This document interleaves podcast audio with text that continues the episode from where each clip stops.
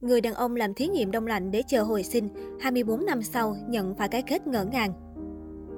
Cái chết vẫn luôn là sự tất yếu muôn loài không thể tránh khỏi. Những mộng tưởng trở nên bất tử hay hồi sinh dường như quá hoang đường, nhưng không phải là không có những nhà khoa học thực sự theo đuổi.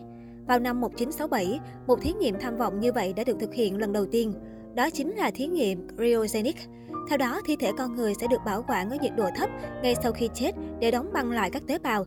Người được đông lạnh sẽ tạm thời ở đó và đợi cho đến thời điểm khoa học đủ phát triển để đánh thức họ sống lại và chữa trị bất cứ nguyên nhân nào đã khiến họ tử vong trước đó.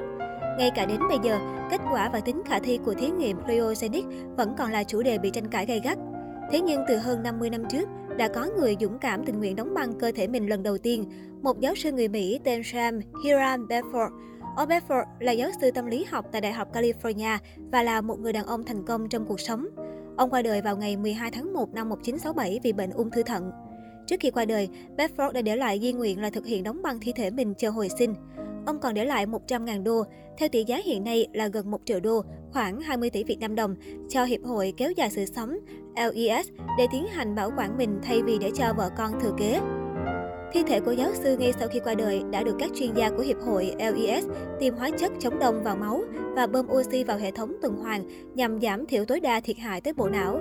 Cơ thể ông sau đó được đặt bên trong một thùng chứa đầy đá khô khoảng âm 79 độ C trước khi đưa vào môi trường nitơ lỏng với nhiệt độ âm 196 độ C.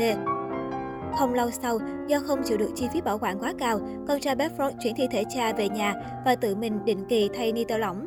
Năm 1982, Mike Darwin, đại diện của tổ chức kéo dài sự sống Encore tại bang Arizona, đã thuyết phục thành công gia đình đưa Bedford đến cơ sở của mình và đưa ra chi phí bảo quản thấp hơn. Thi thể đóng băng của ông đã ở đó cho đến tận ngày này. Vào năm 1991, tức 24 năm sau khi đóng băng, thùng nitơ chứa thi thể Sam Hiram Bedford đã được mở ra lần đầu tiên để thực hiện một cuộc kiểm tra và đánh giá. Hiện trạng của ông được tiết lộ đã khiến nhiều người thấy rùng mình. Sau khi lớp phủ kim loại của chiếc bình được cắt, các kỹ thuật viên của Ancor nhìn thấy Ram trong một chiếc túi ngủ màu xanh nhạt quấn vào một chiếc giá bằng dây ni lông. Các chuyên gia cho biết gương mặt của ông vẫn như niêm phong lại từ khi mất. Việc ướp xác bằng nhiệt độ lạnh dường như thực sự có hiệu quả. Thế nhưng khi khám kỹ thì cơ thể ông cũng đã bị hủy hoại một số chỗ. Cụ thể, phần thân trên và cổ cũng như cánh tay của Bedford đổi màu và bị đỏ lên giống như bị viêm do nhiễm trùng. Phần mũi xẹp xuống do bị đè nén bởi một phiến đá khô trong quá trình đóng băng ban đầu, còn phần da trên ngực thì rạn nứt. Mũi và miệng của giáo sư có mùi máu. Mắt ông mở hé và giác mạc có màu trắng phấn của băng. Nếu Bedford được hồi sinh, vẻ bề ngoài của ông sẽ bị biến dạng.